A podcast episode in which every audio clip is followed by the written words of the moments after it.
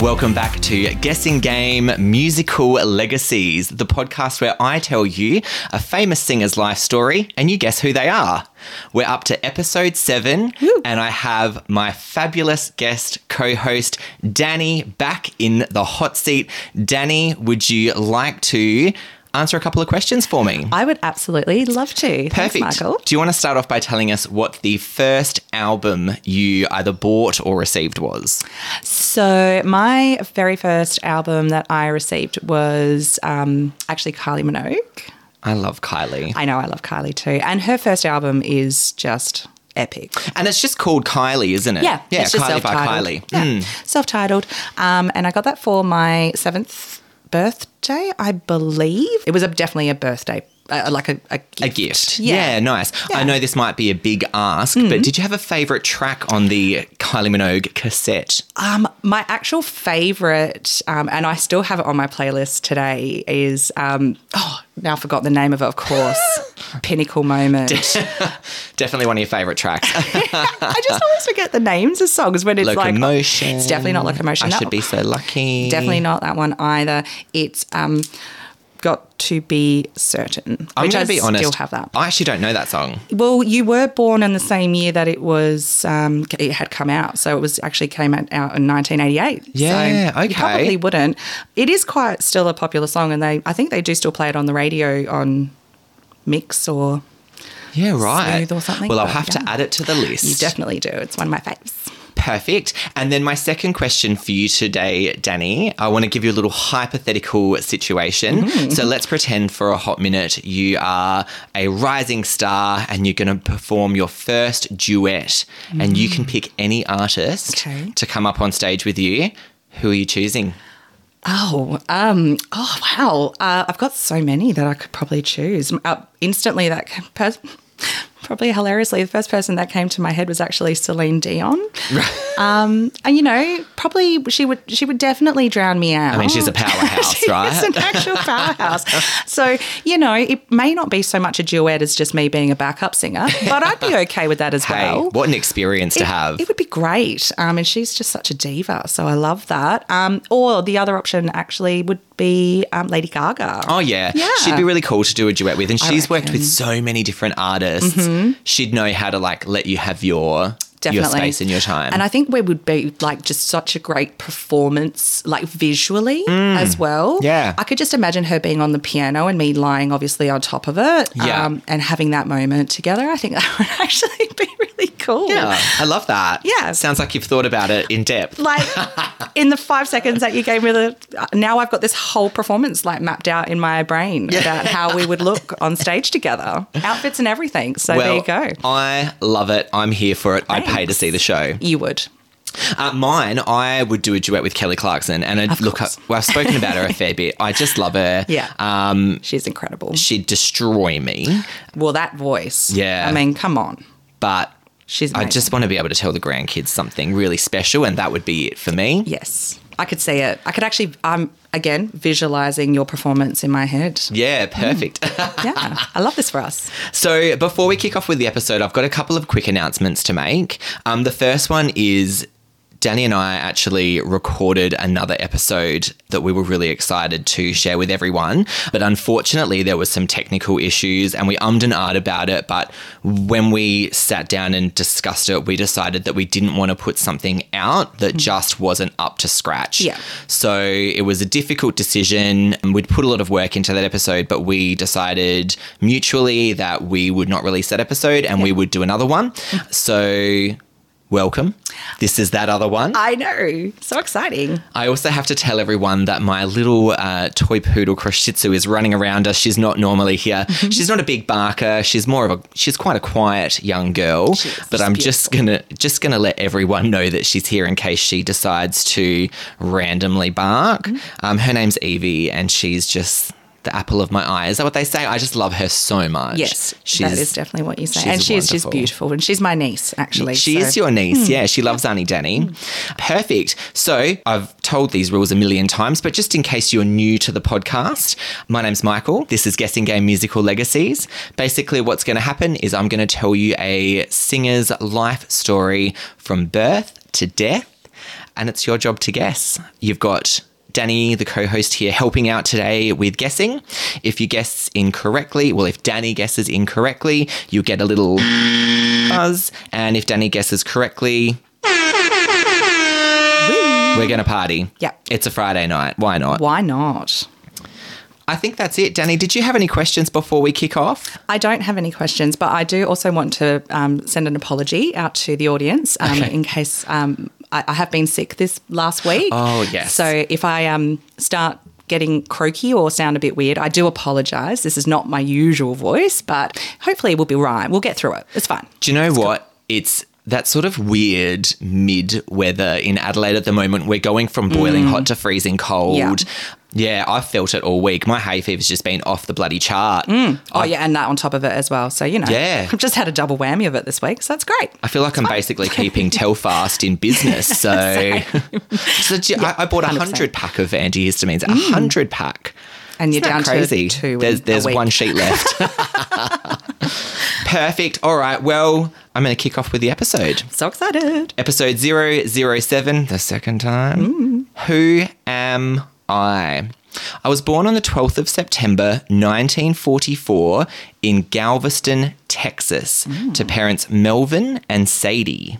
My parents never married, so originally I took my mother's surname, but later in life would change to my father's surname. Okay. I'm not telling you the surname, so it's not really giving away too much of a hint Okay. unless you know that story. don't know that story. No. I was the oldest of 2 with a younger brother named Daryl. My father was a machinist, and my mother was an actor turned piano teacher. Oh. Sadly, my father was not present through much of my childhood.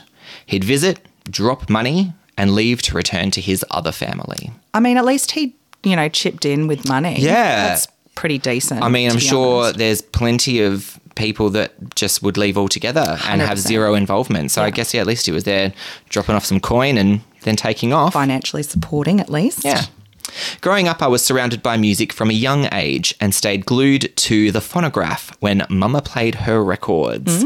Symphonies, sonatas, melodies soaring through me.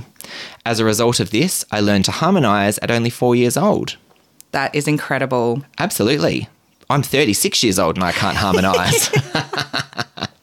It is a very difficult art, so Yeah? don't don't beat yourself up about it too much. Oh, when I forget about it after Yeah. this episode.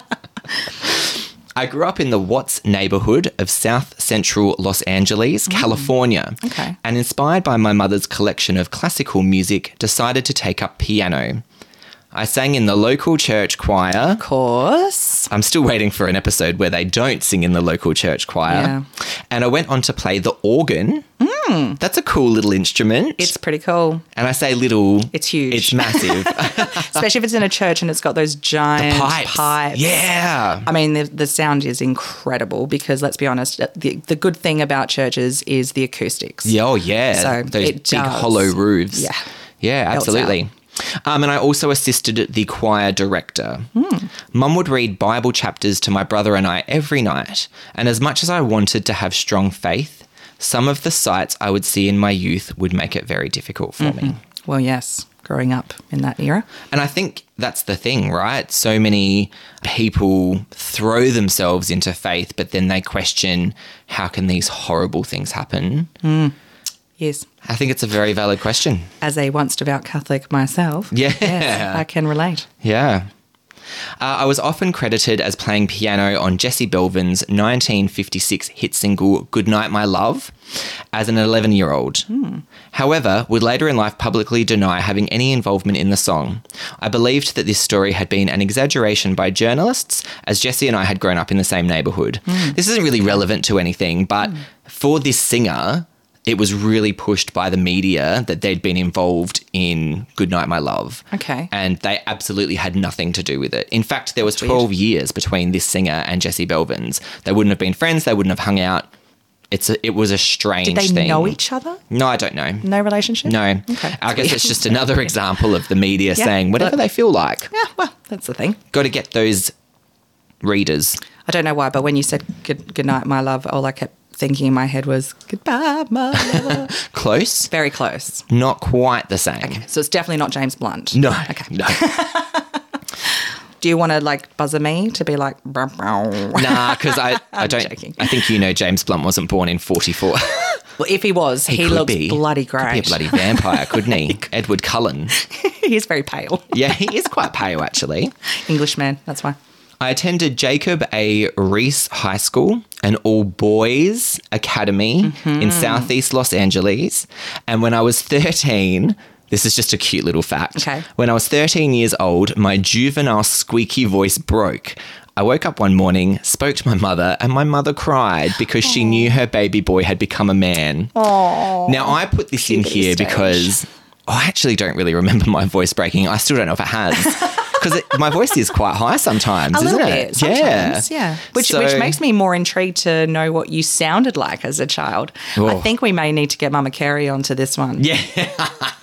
It's just crazy because I think back to school and I remember we'd go away for school holidays Mm. and then come back. And some of the boys, you know, their voices had changed so drastically. That never happened with me. Okay. Mine probably lowered Yeah. a bit. Yeah. Okay. Slowly over time. Yeah. But I never had that drastic. Like boom. Yeah. Yeah. Different person. Cut over. Who even is this person that's walked into the room? Yeah. Okay. So my mum never cried because I never became Wow. a man. She's still waiting. She's still Bless. waiting. Um, but she still loves that anyway. Yeah, it's she okay. does. It's fine. When I was in eighth grade, I met my first girlfriend, Mary. Mm-hmm. Mary and I were childhood sweethearts and were known for being that couple in love. Oh. We were crazy about each other in that special private universe way only kids can be. Oh, cute. Yeah. That just gave me all the feels. Yeah, that makes me sad. oh, oh. I feel like there's now a sad story coming Uh, Well, up. I had a lot of girlfriends when I was in primary school. Oh, Of course you did. Yeah, You were heaps. quite the player, I hear. I don't know if you can be called a bum. Maybe. Um, and I remember feeling like that, like Yeah. the first person you wake, you think about in the morning, and Yeah. the last person you think about at night, and just being almost well obsessed with someone. Mm. Um, my adult life hasn't quite been the same. Not to say that I haven't had some wonderful relationships, and I feel strongly about people, Yeah. but. I feel like when I was little, it just completely took over everything in my life. I think it's also because when you're when you're younger, like it's kind of a first feel. Do you know You- what I mean? do you know Like what? the you are first emotion. 100% right. Yeah, it's the first time you're getting to experience that emotion. And obviously, when you're a kid, everything just seems so much more dramatic and bigger. And I, I think that's kind of cool that you lose that over time. And I guess, you know, as you get older, you just start to realize that. You know, ignorance is bliss, and um, you know sometimes you you just glad that you don't have those same intense emotions for people as you first did when you were a kid. Well, I'm just thinking, could you imagine getting up and going to work, but feeling as strongly No. as, oh, like I'd be that is sick. just, yeah. Because at least when you were well, when you were a kid, and obviously a childhood sweetheart, meaning they probably went to school together, Mm. you're getting to see that person every day as well. So you're not only waking up and thinking about them and going to bed thinking about them, but you've also spent all day with them as well. So obviously those feelings do tend to intensify. Yeah. because you know when you're at an adult. How often do you get to see that person every single day, unless you work with them? Yeah. obviously, which that's just a big giant red flag for me, if you ask. Yeah, absolutely. absolutely. I had a troubled youth being in a two man gang with my brother Daryl. I would describe my bad behavior as an addiction. I'd sneak out of the house, steal a car. Oh wow! drive it around for a while, and then return it. At the age of 16, I was jailed for four months Oh, jeez. for stealing $30,000 worth of Cadillac tires.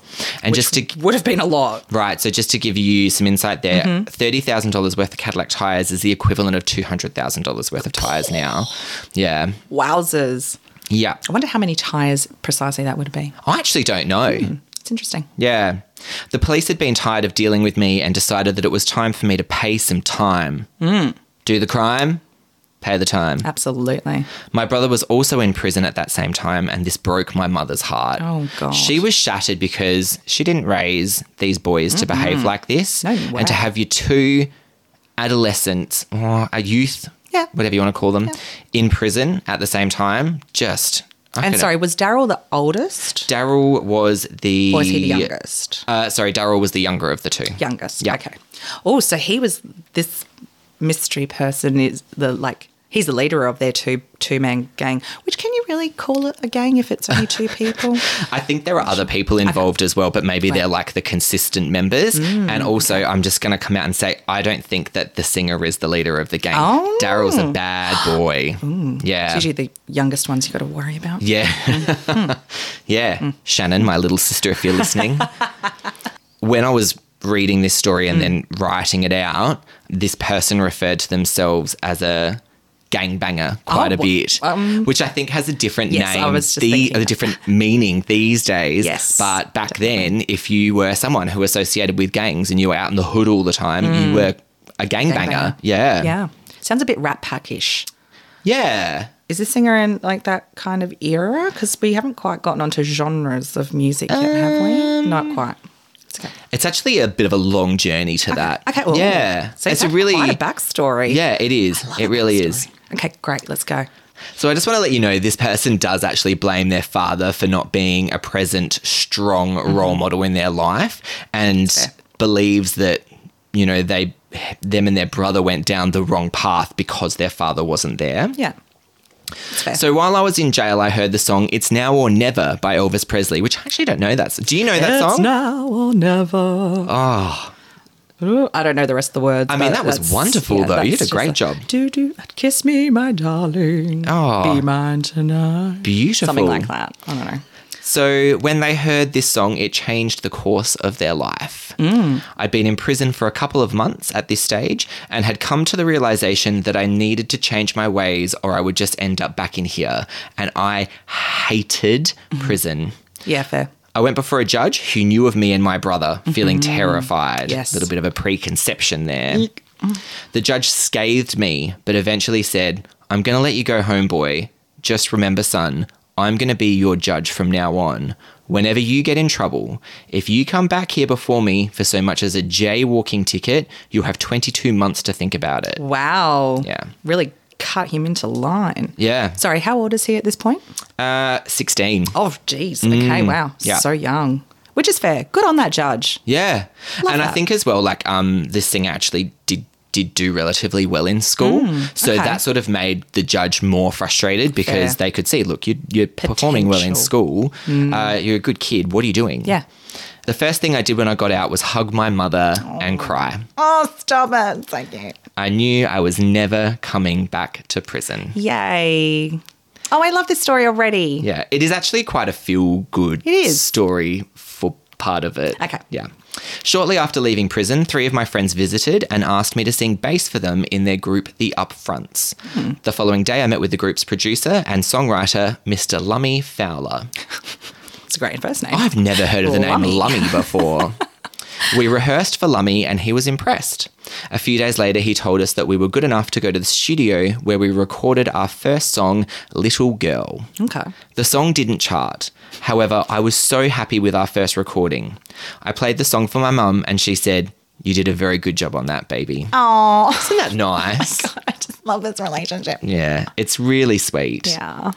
The group would continue spending time in the studio, recording demo tracks, and as a result, I branched out and did some singing with local groups like the Atlantics and the Majestics. On my 18th birthday, which was also the first day back at school for my graduating year, I skipped class to walk to Capitol Records, where I stood across the street, staring for hours. I think that sounds inspirational, but also kind of like you're a bit of a creep. I mean, Four hours is an awful long time. so it is a long time. And was he literally just standing there staring? I look, I'm, yeah, I'm not. Awkward. Yeah, I'm not sure.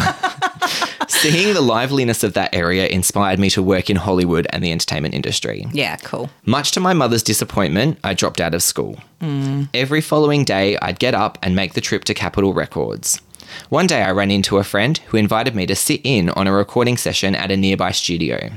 The studio was owned by Leon Rene, who also owned Class Records and had produced hits for Eugene Church and Bobby Day. Now, Bobby Day sang Rock and Robin. Oh, yeah. know- rock and robin. Doot, doot.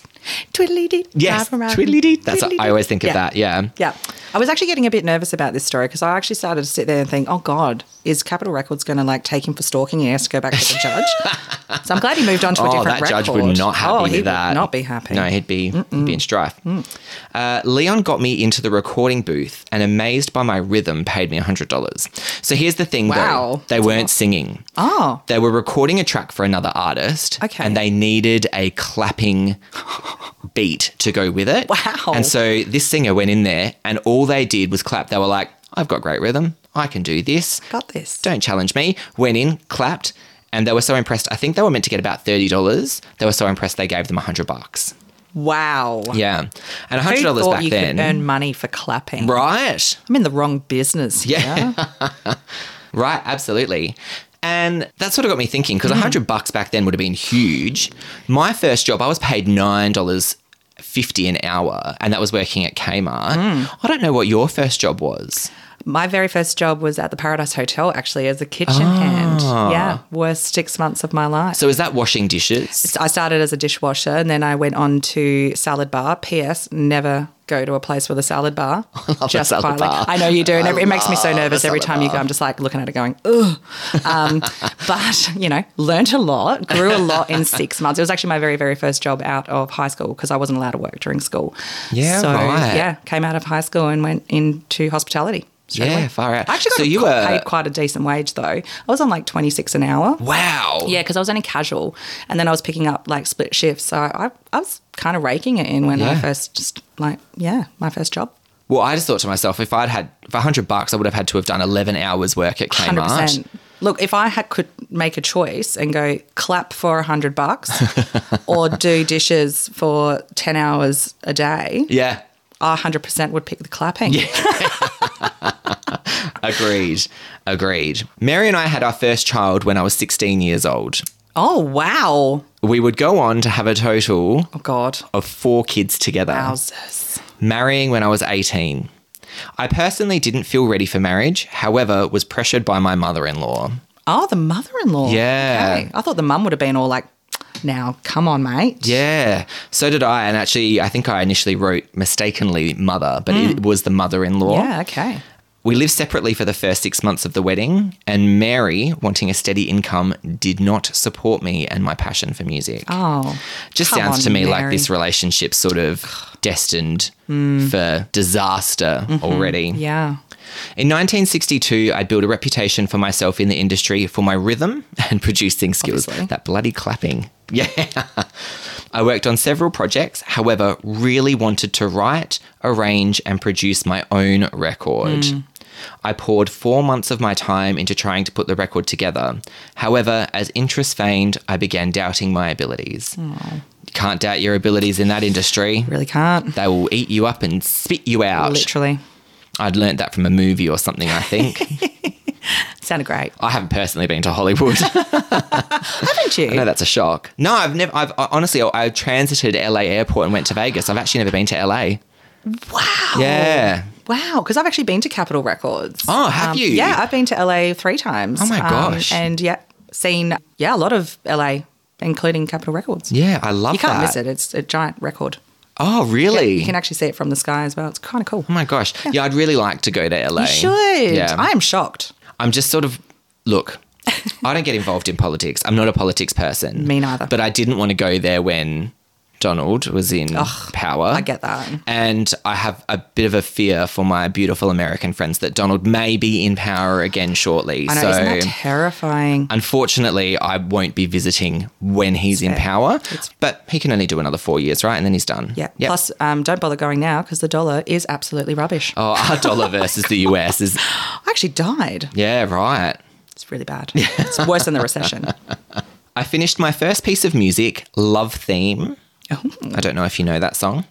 Not like Love Game. Nah, actually, I'm just going to tell you, you probably don't know that song, but I really reckon if don't. I played it for you, you'd be like, I do know this Got song. this, Yeah. okay. So I finished my first piece of music, Love Theme, in 1963, although I didn't get to record it for at least another 10 years. Oh, okay. It would eventually go on to become an anthem and sell over 4 million copies and hit the charts three different times. Wow. Wide World of Sports would use Love Theme on its Saturday afternoon golf program for 16 years. Golf. Yeah, and you know it's it's it's actually just music. I was just gonna say, it's a piece of music, right? Okay. Yeah, it's it's just a piece of music. And Okay. as soon as I heard it, I was like, yes, Okay, like I yeah. loved it. It's All great. right. Because I was wondering when you said anthem, I was like, it has to be a piece of just a general piece of music. right? Yeah. Okay, cool. In the same year, 1962, I had a brief relationship with a woman named Gertha Allen. Hang on, what happened to Mary? Yeah, so look, it's not really clear, but I Okay. think Mary was still my wife. Okay. And I might have had a little, Little maybe had a thing? couple too many drinks at the pub and I ended up in Gertha's house. Hmm. Yeah. So I had a brief relationship with a woman named Gertha Allen. Gertha would go on to give birth to a daughter, Denise, who would not know me as her father until 1988. So that's Wow. 26 years later. So did, but he knew about her? I don't know. And Okay. again, that's not really made clear, clear. either. Okay. But what is made clear is that in 1988, when he met his daughter Denise, he fully supported her, Mm-hmm. Okay. Oh, changed her surname to his surname, wow. um, financially was there for her. So, Right. I look, I don't know that I believe he knew. I have a feeling maybe he didn't know. Yeah, it sounds like it. If he is now like at that point when oh crap, let me Yeah. let me be here for you now. Absolutely. Okay. And when I read that, I was like, oh, it's kind of really nice. I know. I'm- Yeah. I can't like. I hate that he did the dirty. If he did the dirty, it does kind of sound that way. But at the same time, what a sweetheart. Yeah. Now I just feel I have conflicting emotions. This whole story is quite conflicting, if I'm honest.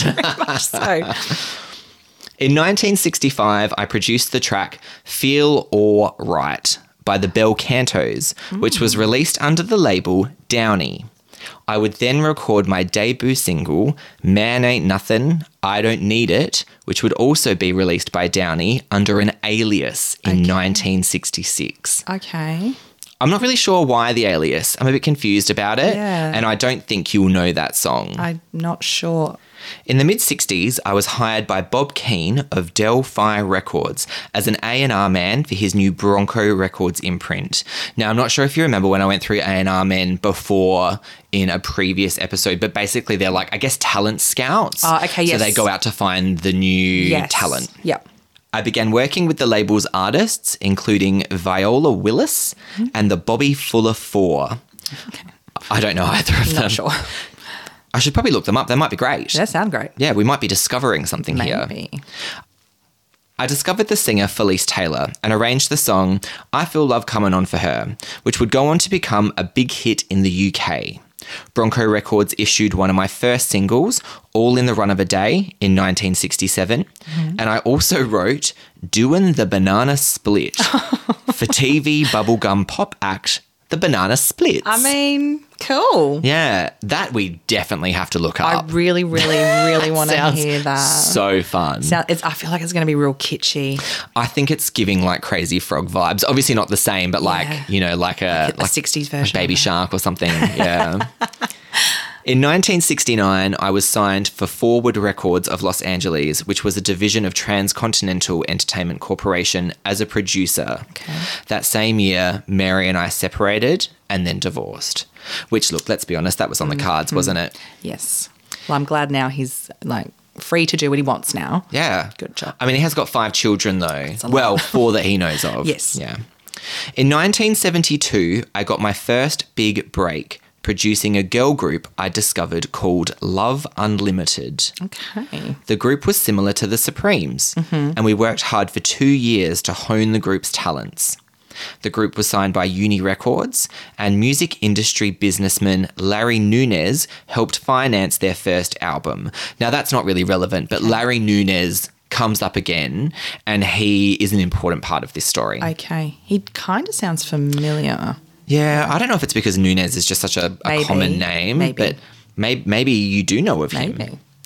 The album, From a Girl's Point of View, We Give to You, Love Unlimited, became the first of my string of long titled albums and singles. Okay. I love a really long title. It's very forgettable, though. so annoying. When I was writing this story, I was like, these titles are ridiculous.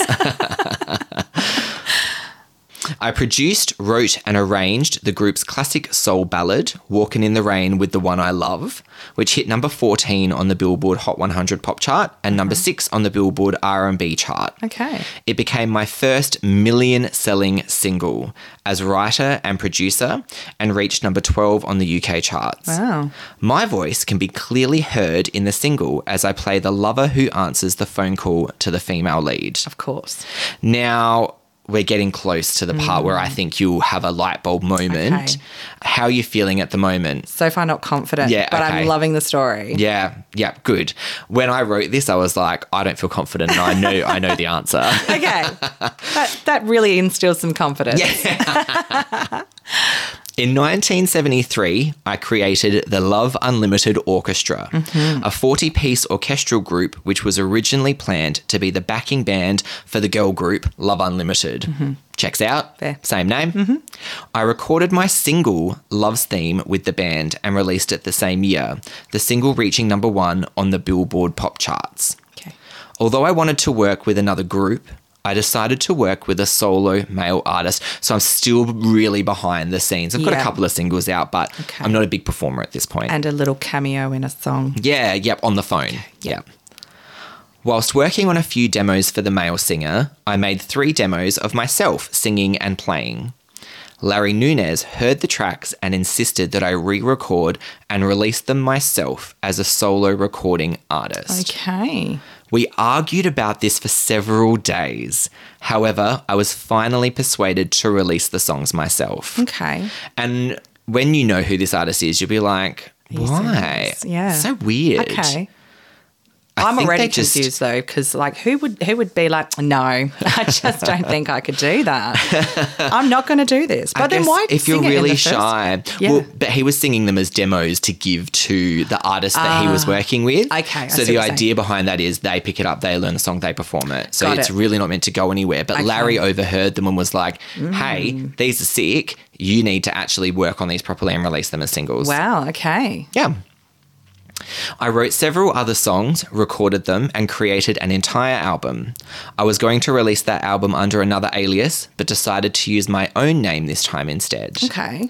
I was really hesitant right up until the time the label copy was made, but chose to release the album in the end.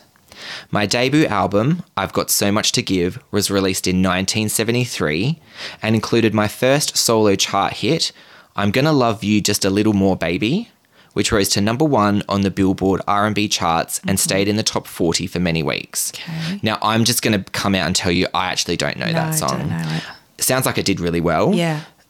I'm not a huge R&B fan, but then every time I say that, I realize I do actually like quite a bit of R&B music. Yeah. Well, it is Um, such a vast like genre. Yeah, isn't it? Yeah. Yeah, for sure. Also, 1973. What were you doing in 1973, Danny? I mean, I was barely a twinkle in my father's eye, to be completely honest. Um, nothing. Yeah. Here we go. Okay. In 1973, I released my second album, Stone Gone, which included the hit, and this is really funny, Okay. Never, Never Gonna Give You Up, which is not Never Gonna I know. Give You I- Up. ob- obviously, that's the first thing I thought of. Yeah, which is why Good it's old funny. Rick Astley. The song reached number two on the Hot R&B Hip Hop Songs chart and peaked at number seven on the Billboard Hot 100. Okay. This is the paragraph. If you don't get it here, Oh, God. I actually don't know what we're going to do. Very nervous. Listeners, I hope you're ready, Mm-hmm. and I may even have a little something prepared Oh. to perform for you. Oh. In 1974, Okay. I released my third album under the 20th Century label, Can't Get Enough. The album included the two chart topping hits, Can't Get Enough of Your Love and You're the First, the Last, My Everything. Okay. Can't get enough of your love. Um, I know this song. Hang on, hang on, hang on. Um, it's go, it goes. Cause Can't get darling, I can't get enough of your love, baby. Oh my gosh. Okay. Barry White. god. Congratulations. Oh my gosh, I'm sitting there going, the voice, the voice. I've just got that voice and in my head. it's such a distinct, distinct. voice. Yeah. Hey, like So deep. so deep, and just beautiful. and he's such a lyricist when it comes to the Yes. beautiful love songs that he writes. Yes. I'm really glad you got it. So yes, oh thank God I did too because I'm going, I'm playing it in my head, I'm playing it in my head, and it's, but you have to do it in the voice though because it doesn't work. you do, otherwise. yeah. yeah. So can't get enough of your love would go on to become my signature tune, and I would perform it live on the Midnight Special and on Soul Train. Amazing. my name is Barry White. Yay, Barry. Now, Also I love the name obviously, Barry. yeah, Barry's a great name. My neighbour used to be called Barry, and I always felt safe when he was home. Yeah. Like, if anything ever happened to me, Barry would jump the fence and Totes be there. sort him out.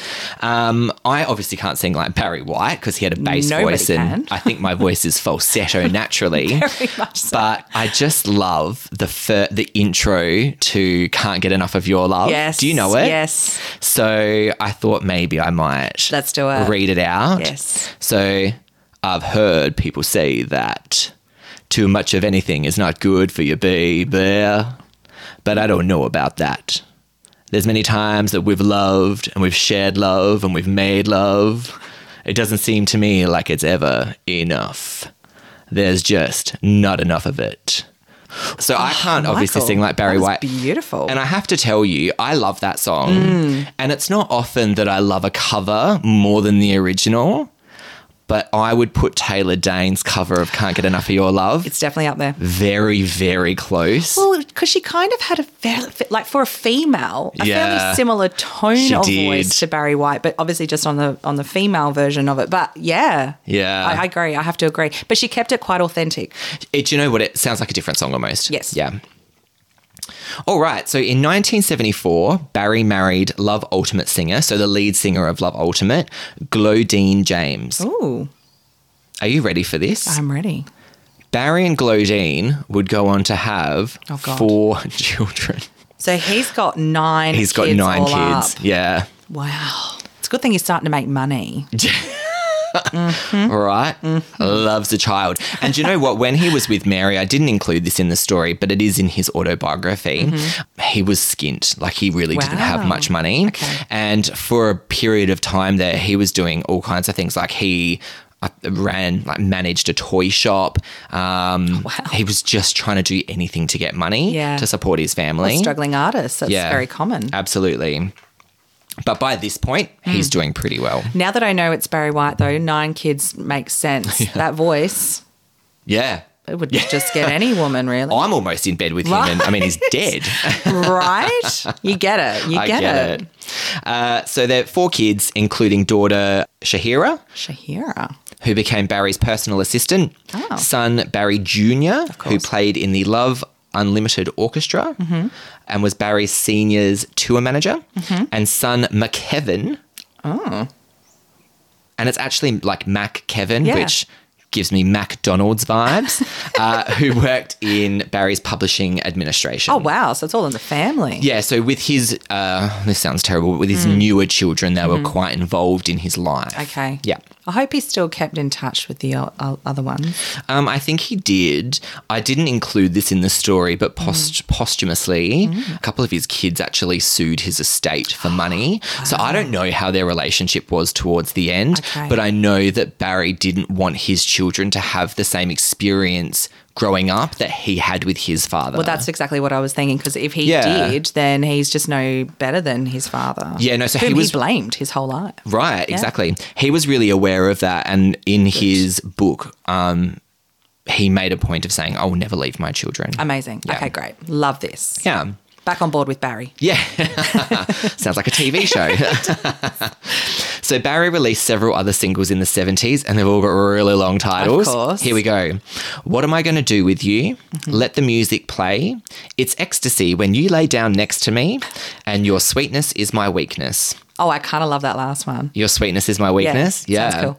So I spent about six hours listening to Barry White Yeah. today. And you know what? I enjoyed all of his songs. They're all really good. Yeah, they would be All of these hits fared well on the charts, reaching in the top five on the R&B charts. Amazing. Barry also had a strong following in the UK, achieving five top 10 hits and a number one for You're the First, The Last, My Everything, which is my second favourite Okay. Barry song. Do you know it? I don't know. Is it? Oh my it's a gosh. ballad though, right? It has to be a ballad. Um, I don't really know how to describe it. Okay.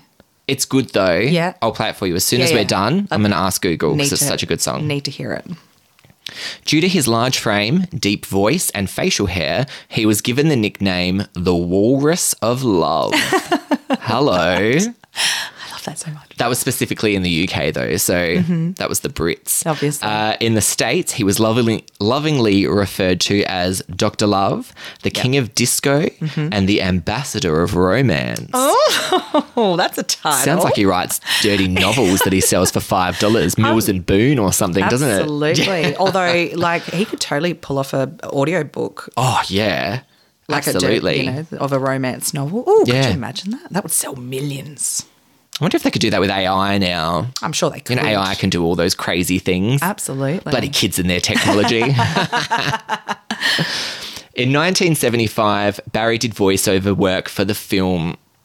I feel racist saying this. I don't know Okay. if I'm allowed to, but the film is called Coon Skin. Okay. Now, just to give our international listeners a little bit of context, um, we had a very large brand of cheese here in Australia called Coon, um, and they changed their name because Coon is a racial slur over here.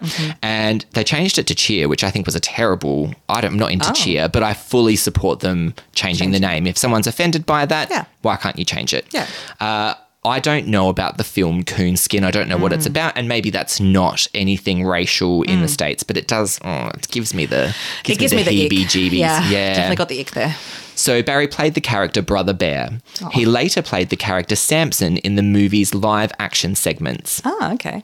After six years, Barry left 20th Century in 1979 to launch his own label, Mm-hmm. Unlimited Gold. And then I've got written here, tell me you love the word unlimited without telling me. because it's like the band, Yes. the orchestra, Yes. the late mate, we get it. You're really into the word unlimited. Well, because he's not putting a limit on himself. He's not limited. Yeah. Makes absolute sense. Yeah, it does. Although Barry's success on the pop charts slowed down as the disco era came to an end, he maintained a loyal following throughout his career. Despite several albums over the next three years, he failed to repeat his earlier successes, with no singles managing to reach the Billboard Hot 100, except for 1982's Change, climbing into the Billboard R&B Top 20 at number 12.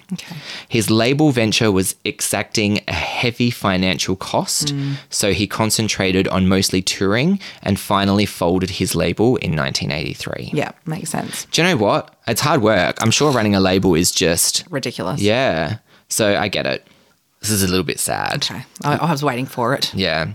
Later in 1983, Barry's brother Daryl was shot in the heart and died. Oh my gosh. Barry said of his brother, He was my best friend and my life till he died. He was night and I was day. He added that his brother was addicted to the world of crime, the way Barry himself grew to love music. Okay. Oh, and I was thinking that, like, it, he obviously continued on with his um, gang Yeah. days. So I decided not to put too much of it in the story, but I'll give you a little brief Yes. Mm-hmm. brief overall. So he never stopped committing crime. Okay. Mm. He spent the majority of his life in prison. He would get out, he would be caught again, and he would go to prison. Okay. He was shot as part of gang warfare. So Okay. it was all crime gang related. And the saddest part is Barry talks about how his brother was also quite a talented singer Mm. and they could harmonize, they could make beautiful songs together, Oh. but he wasn't interested in not having a life of crime. Okay. That's So, so, sad. it is it's it's heartbreaking. It is really really sad. and sorry, what year was this that he got Uh, shot? Uh-huh. 1983. Okay. Wow. yeah. So he was still quite young. Yeah. Really? Yeah, he was. So uh, obviously, this was really difficult for Barry's mum Mm. as well, and Barry put a lot of pressure of it on himself because his dad wasn't there. His brother was just forever in prison, so he Mm. was the man of the house, and he had to provide and support for his mum as well. Yeah. So it was a, a pretty uh, Sad. pretty messy situation. Yeah. Yeah. After four years, Barry signed with A&M Records, and with the release of 1987's The Right Night and Barry White, the single entitled Show You're Right made it to the Billboard R&B charts, peaking at number 17. Love that. Yeah, I don't know it, but it sounds fun. Hey, The does Right sound- Night and Barry White, Show You're Right.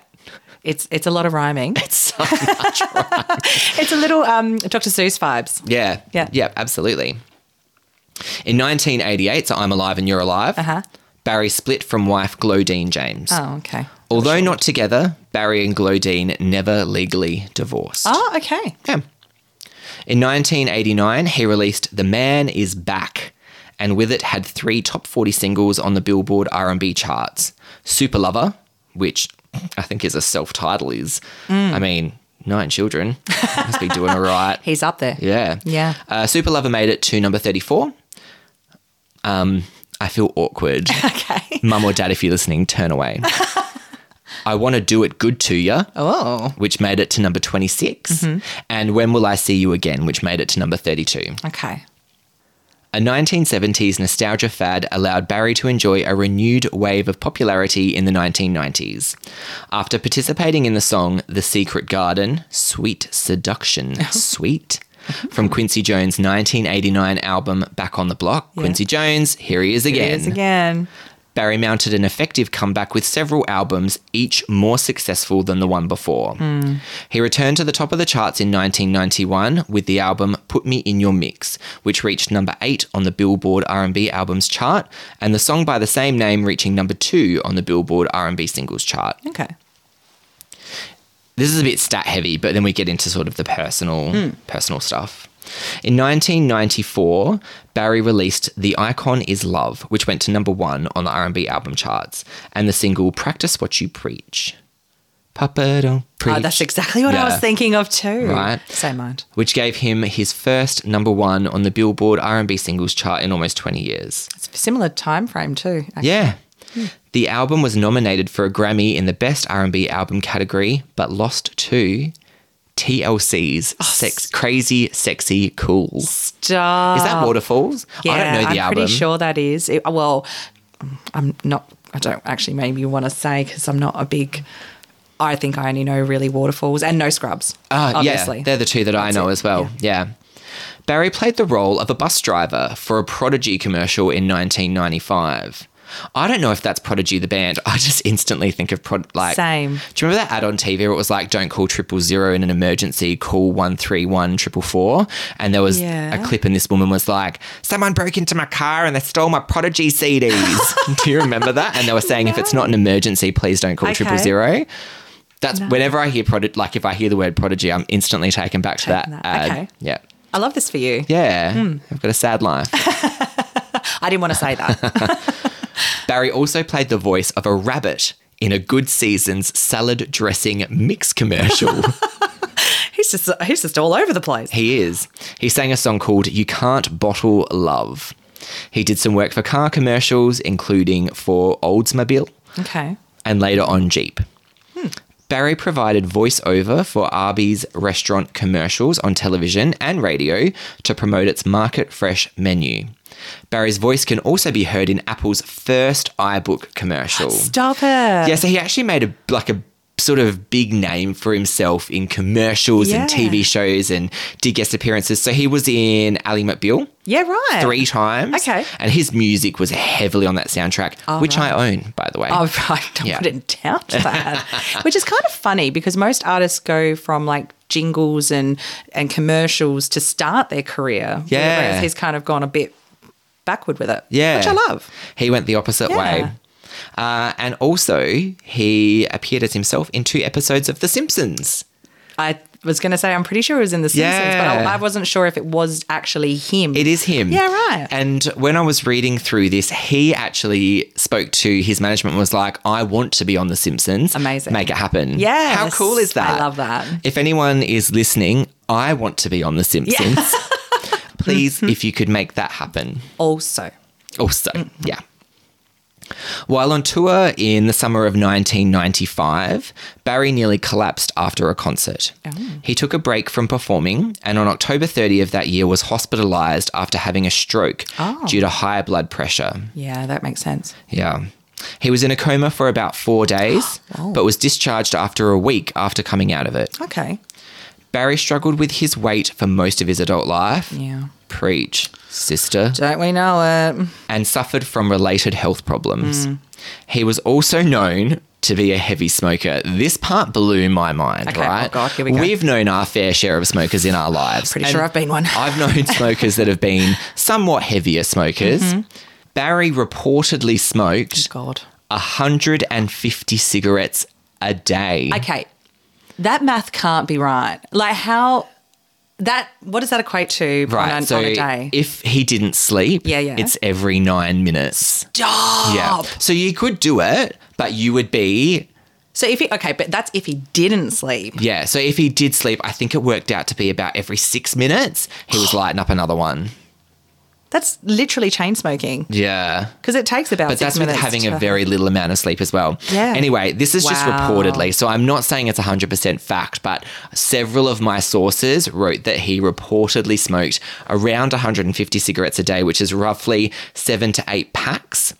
And can I just say, if you lived in Australia and smoked seven to eight packs a day, that would be, I'm not that good at math, but whatever seven or eight times 45 is. a lot. It's a lot of money. Like a lot. You'd be broke. Barry White couldn't afford to be a smoker in current Australia. Really cool.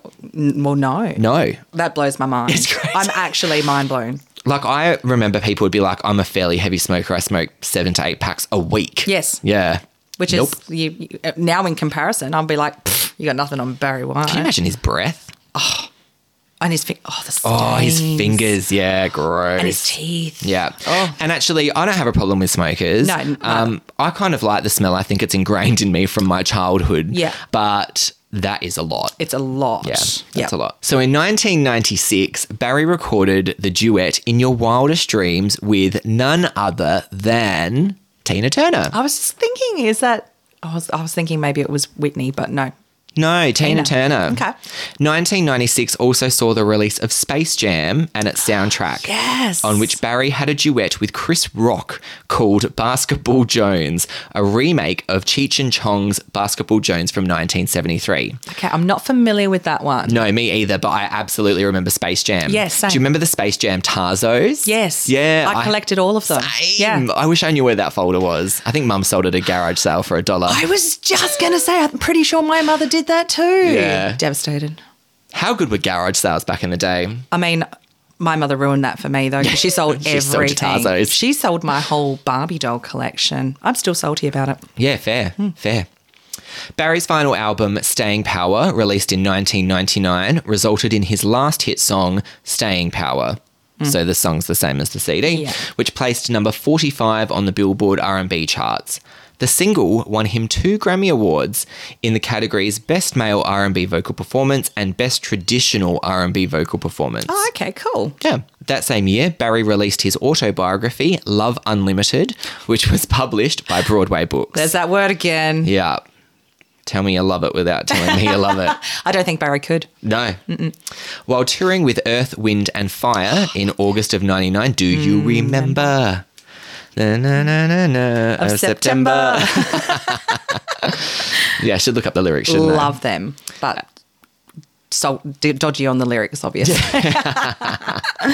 So Barry was forced to cancel a month's worth of tour dates owing to exhaustion, high blood pressure, and a hectic schedule. Mm. Makes sense. Family, friends, and associates also reported that as the 2000s began, Barry was in such poor health that he could hardly stand up. Oh wow. His last performances suffered as a result. Yeah.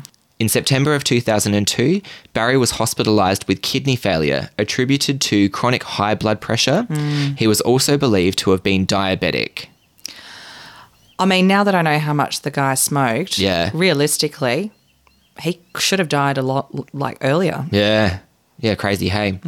While undergoing dialysis and awaiting a kidney transplant in May of 2003, Barry suffered a severe stroke. This forced him to retire from public life. He also suffered multiple seizures in his last f- few weeks. Yeah. And you know what? That was probably nicotine withdrawal. Oh, very potentially. Mm. Yeah. Barry's unstable health prevented him from receiving a new kidney, and he died on July the 4th, 2003, at Cedars Sinai Medical Center in Los Angeles after suffering cardiac arrest. Mm. He was 58 years old. That is still so young. It is still very young. It's so young. His remains were cremated, and the ashes were scattered in the ocean off the California coast. Oh. So did he, uh, like his mum, outlive him? Do you know this? Um, I feel like she would have been I devastated. actually don't know. okay. Yeah, I'm not sure. God, I hope not. Oh, She would have been devastated. Oh.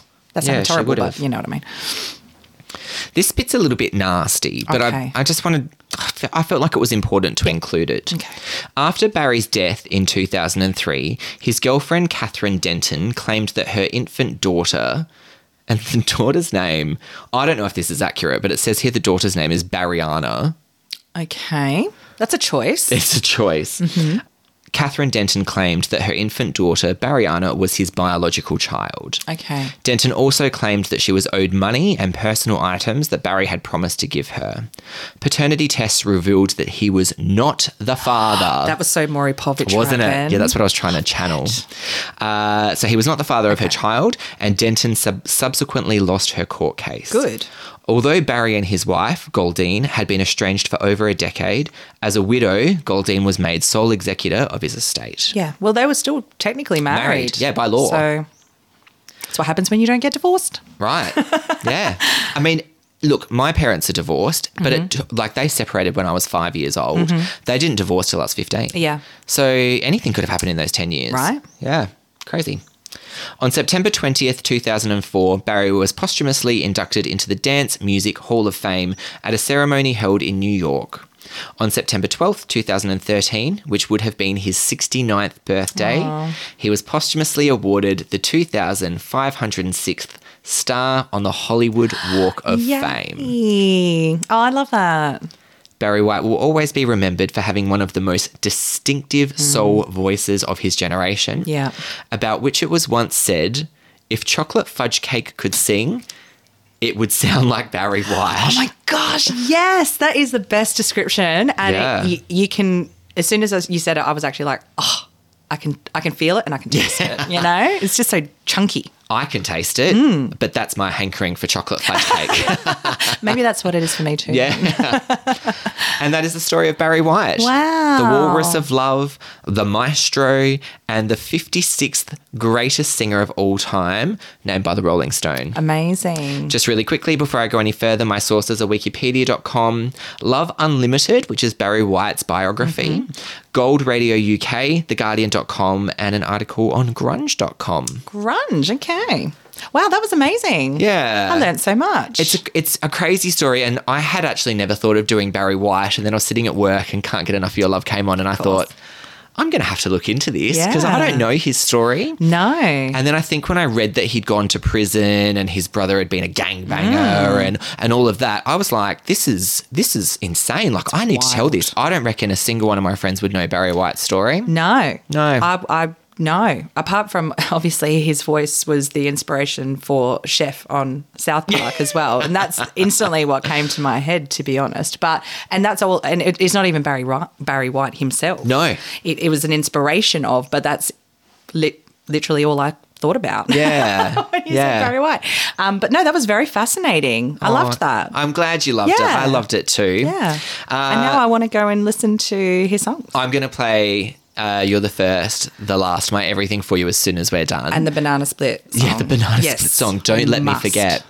Uh, thank you so much for listening, Danny. Thank you so much for being here and being my guest co-host. I'm still sad about the episode we lost, I but know. who knows? am Maybe later in time I'll get better at editing and it'll come out of the vaults or Maybe, something. Uh, episode 008 will be up next week. I'm actually off to Perth next weekend to catch up with a couple of friends, so I'm Ooh, gonna fun. record and schedule it so that it can upload whilst I'm away. Oh. But otherwise, thank you for listening. Don't forget to like the Guessing Game Musical Legacies Instagram. Mm-hmm. And I hope everyone has a fabulous week. Awesome. Thanks again, Michael. I loved being on this episode. Thank you so much. Love that. Thanks, Danny. No worries. Bye. Bye, everyone.